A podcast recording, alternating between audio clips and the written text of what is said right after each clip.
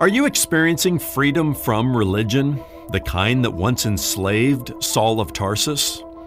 I'm talking about the kind of religion that tethered people to the Mosaic Law as a means of achieving a right relationship with God. The book of Galatians argues that we are free from the law as an instrument of justification, and that anything other than salvation by grace alone, through faith alone, and in Christ alone is another gospel. Thus, the Apostle Paul declared, I have been crucified with Christ. It is no longer I who live, but Christ who lives in me. And the life I now live in the flesh, I live by faith in the Son of God, who loved me and gave himself for me. I'm Ron Jones, and this is something good.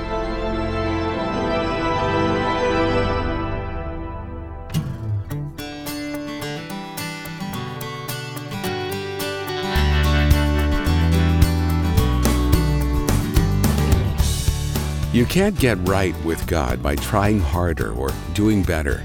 There is only one way to be reconciled to God and Dr. Ron Jones shares it with us next on this Monday edition of Something Good.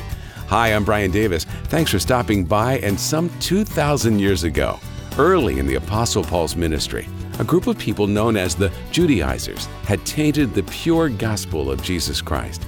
Paul wrote the book of Galatians, at least in part, to refute those false claims.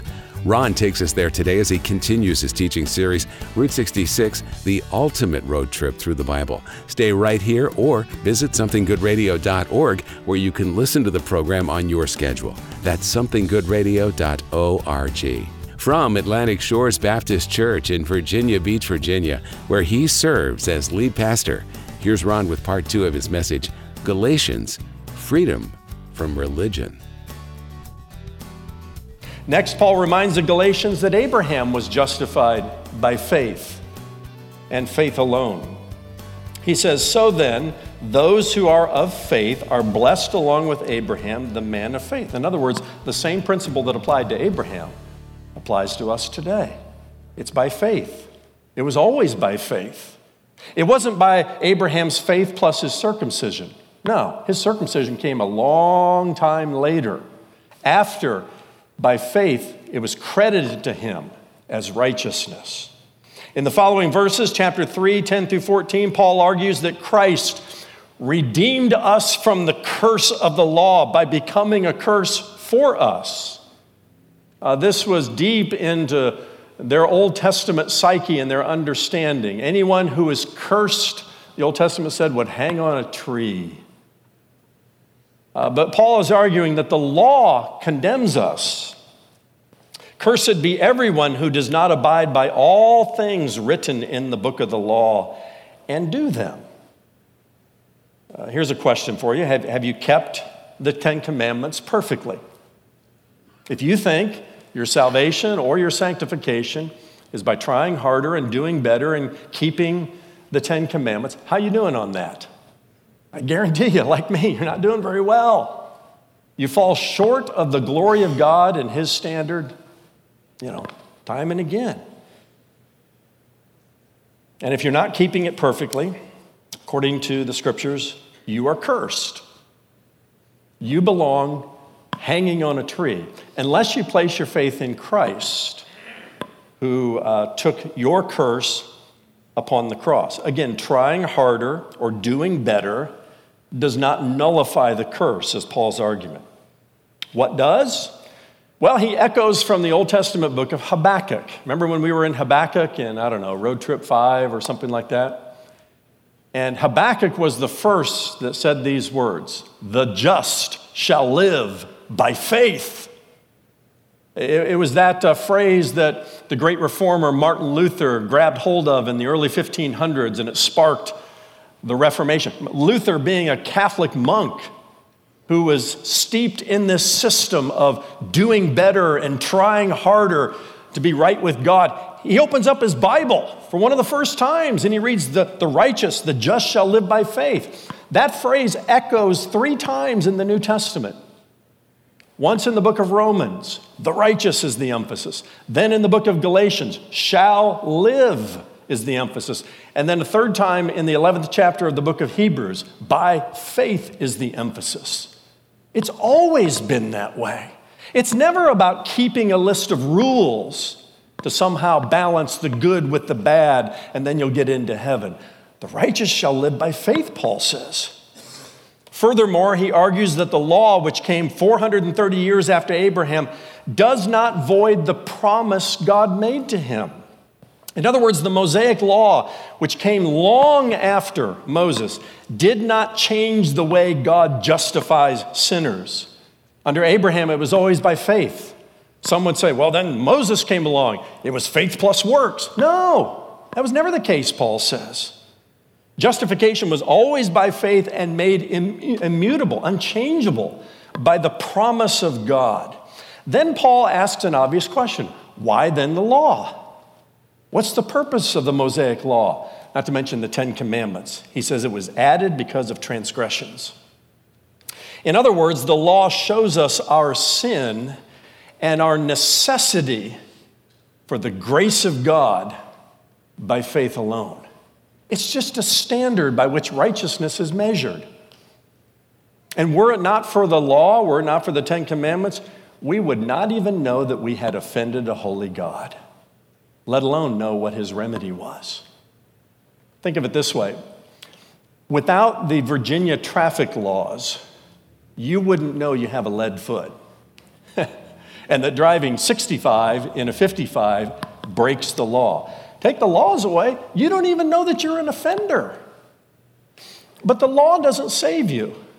The law doesn't make you a good driver or a better driver.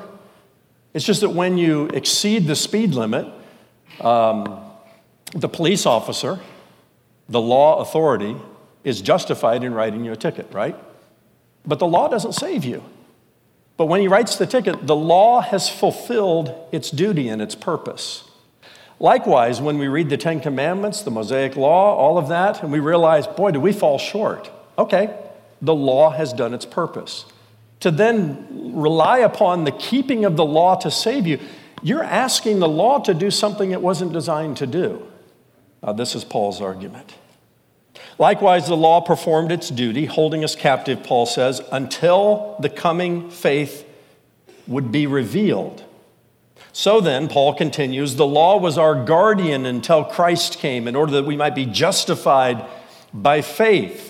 He goes on to say, by faith we are, and I love how he introduces this theology, we are adopted sons of God and heirs of his promise, no longer slaves to the law or prisoners of it. In other words, as, believers in Jesus Christ, we're not slaves to some list of rules, man made or otherwise. We're adopted sons and daughters, uh, living freely in our relationship with Christ. In summary, Paul says in chapter 4, verses 4 and 5, we love to quote this at Christmas time, but when the fullness of time had come, God sent forth his son, born of a woman, born under the law, to redeem those who were under the law so that we might receive adoption as sons. And then Paul adds uh, one more theological argument I'll just touch on it briefly. It comes after he expresses his concern for the Galatians that they were living as slaves to the law. And he, he then draws upon the Old Testament story of Hagar and Sarah.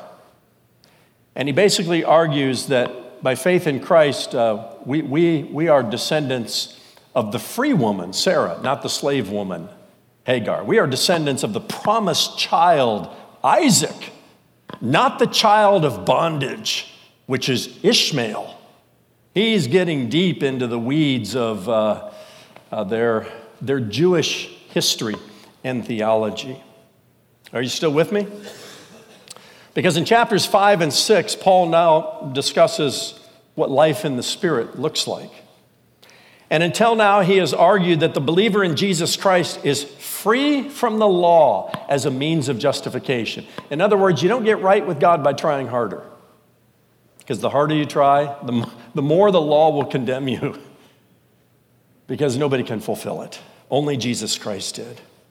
Paul says those who accept circumcision, those who say, okay, we'll just be more Jewish, have fallen away from grace, Paul says.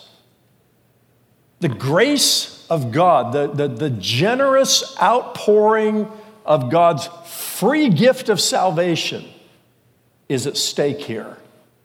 He says, Those who want to add to salvation or sanctification have fallen away from grace.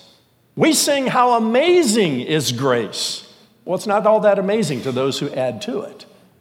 Because grace is, is grace, it's, it's, it's free, it's bought and paid for. You don't add anything to it. However, our liberty in Christ does not set us free to indulge the flesh. Rather, true freedom from religion, listen to this, rejects both legalism on one extreme and licentious living on the other extreme, and is only possible to live in that beautiful middle by walking in the Spirit.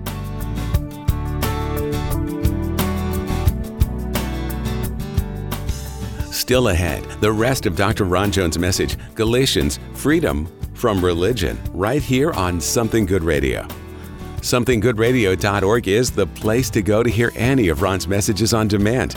That's SomethingGoodRadio.org. When you stop by, check out the new Something Good digital library, where you can search to find answers to your biblical questions from nearly 30 years of Ron's Bible teaching ministry. You can stream for free and on demand at SomethingGoodRadio.org. Something good exists only through the faithful prayer and financial support of friends like you. And as our thank you for your gift to Something Good Radio today, Ron wants to bless you with a new digital resource that goes along with the series you're hearing now Route 66, the ultimate road trip through the Bible. Ron has written an ebook based on the Pauline epistles and will give you access to this resource when you make a donation to Something Good. Donate online at somethinggoodradio.org. That's somethinggoodradio.org. Or mail your gift to P.O. Box 6245, Virginia Beach, Virginia 23456. You can also call our offices at 757 276 1099. And now let's get back to Ron as he shares the rest of today's Something Good radio message Galatians, freedom from religion. You see, you may be listening to a message like this and erroneously conclude, well, I can live as I want to live. I'm not, I'm not under the law. I'm not bound by the law. I can live and let live and just, whoo, whoop it up. No, that's the other extreme.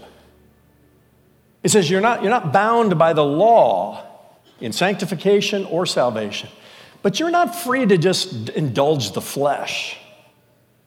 And he says pointedly in chapter 5 if you are led by the Spirit, you are not under the law but nor will you gratify the desires of the flesh. And he goes on to contrast life, a life that is led by the Spirit, and one that is controlled by the flesh. Look at it in uh, chapter 5, beginning in verse uh, 19. He says, Now the works of the flesh are evident. You want to know whether you're a child of God, but you're living by the flesh and not by the Spirit?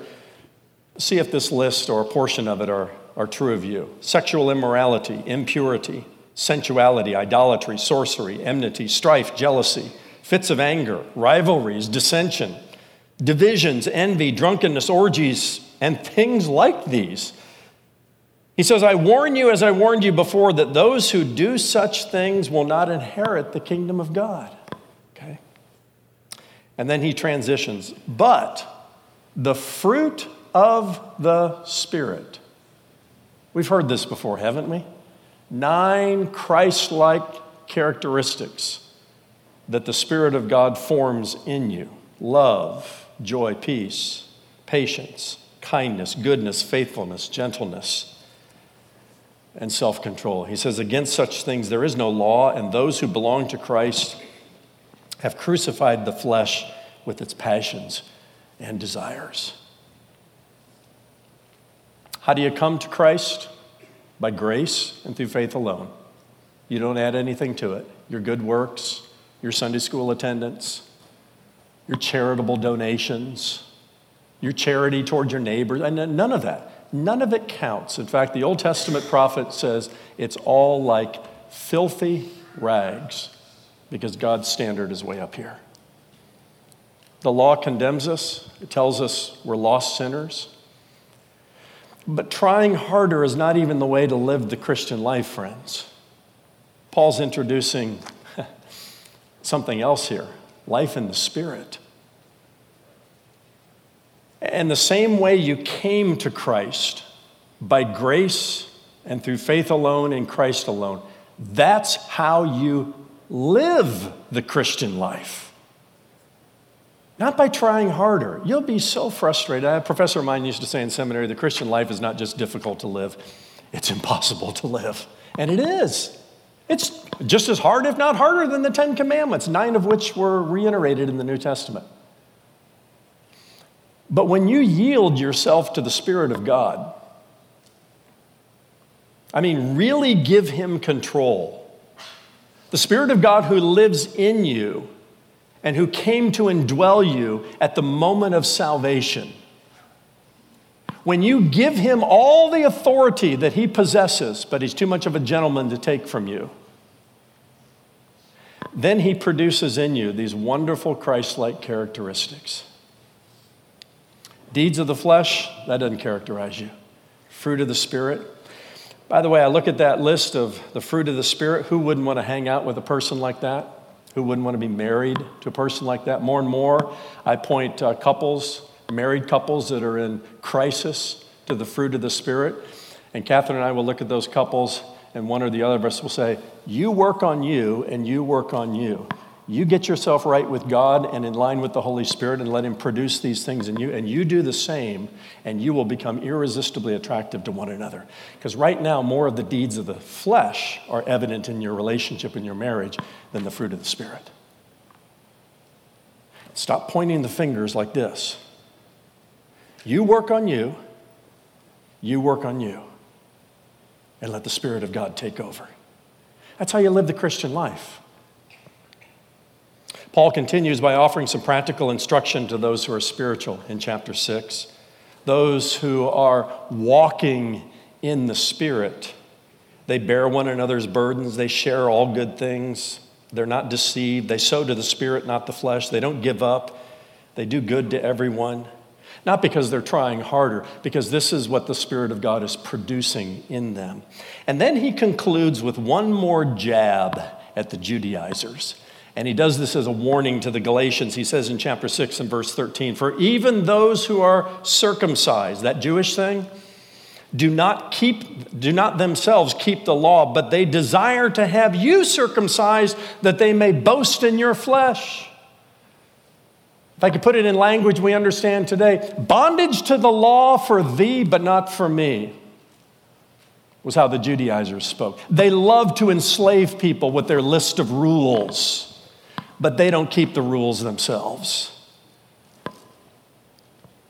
Friends, the loss of freedom is a serious matter in any generation, whether your name is Patrick Henry or the Apostle Paul. Nobody should be under a yoke of slavery, especially one that comes with religious shackles.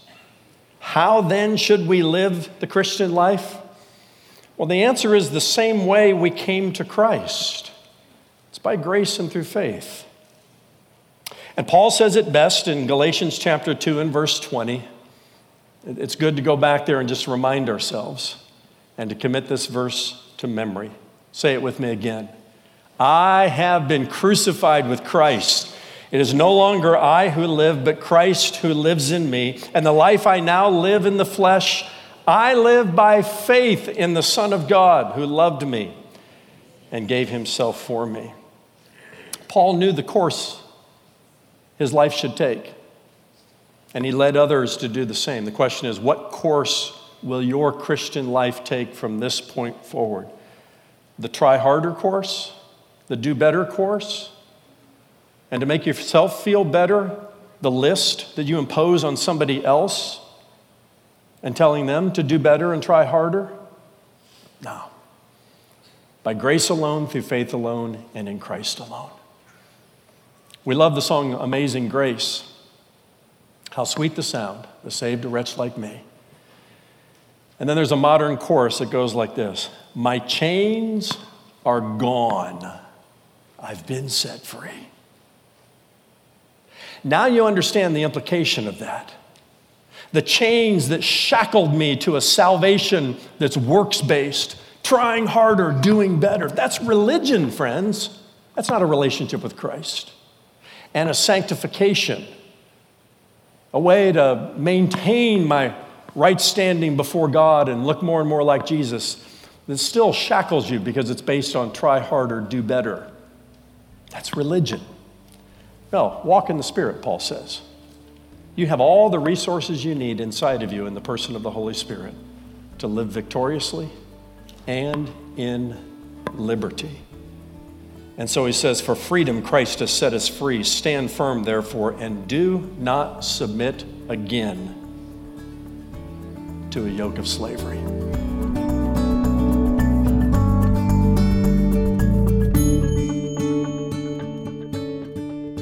Thanks for being here for today's Something Good radio message Galatians, Freedom from Religion. And Dr. Ron Jones joins me now. Ron, sometimes you hear people talking about the age of law and the age of grace, two distinct time periods Old Testament law and New Testament grace, as if they're mutually exclusive. But the law itself was an act of grace, was it not? Absolutely, it was, Brian. When Moses brought down those two stone tablets from Mount Sinai, uh, the Ten Commandments, he was carrying out a task that can only be attributed to the grace of God. We, as believers in Christ, uh, need to take hold of this truth. Even the law was an act of grace, and here's why. The law did at least two things for us. First, it revealed our sin. You know, Brian, if God hadn't given us those two stone tablets, everyone would have gone a million miles outside the lines. And sometimes we still do. But without those clear lines drawn, there, there's no telling how far or how long we'd go. So that's the first thing the law did for us. It served as something like a fence or a wall or a posted speed limit, as I alluded to earlier. Uh, something that gave us some boundaries. The second thing the law did for us was demonstrate our need for a Savior. It showed us very clearly just how sinful we are and how impossible it would be for us to earn our way to heaven. Uh, so the law gave us some accountability and restraint in the short term and pointed to our sin and our need for a Savior in the long term. Now, let me once again be very clear. The law doesn't save you, it merely points out the fact that you need saving. Uh, this is a message we need to hear today, every bit as much as Paul's original audience did. We are not good. We are not worthy. Trying harder or doing better is not a means by which anyone can be saved. Our best isn't good enough anyway. As the Apostle Paul says, if we could be saved that way, Christ died for nothing. So we need to be ever mindful that we are saved by grace alone, through faith alone, and in Christ alone, not by our performance, uh, not by anything good in us. We don't have to do anything at all other than believe that Jesus Christ already did it all. We embrace that truth, and that's when good news truly becomes good news. And Brian, it cannot be fully appreciated until it is fully understood. That's Dr. Ron Jones with some final thoughts on salvation being by grace through faith in Christ, not by our own efforts.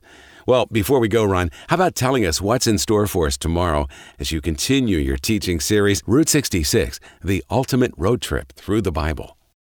Well, Brian, our next stop on the ultimate road trip through the Bible is the book of Ephesians. Now, this epistle can be very neatly divided into two sections, and I love the way Paul laid out these six chapters. The first three chapters are theological in nature, and the final three chapters are practical in nature.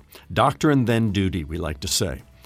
Uh, what we believe, and then how shall we live because of what we believe. Lots of good stuff here for all of us. Clear lines of practical application are drawn, and, and they still resonate loudly and clearly for us today.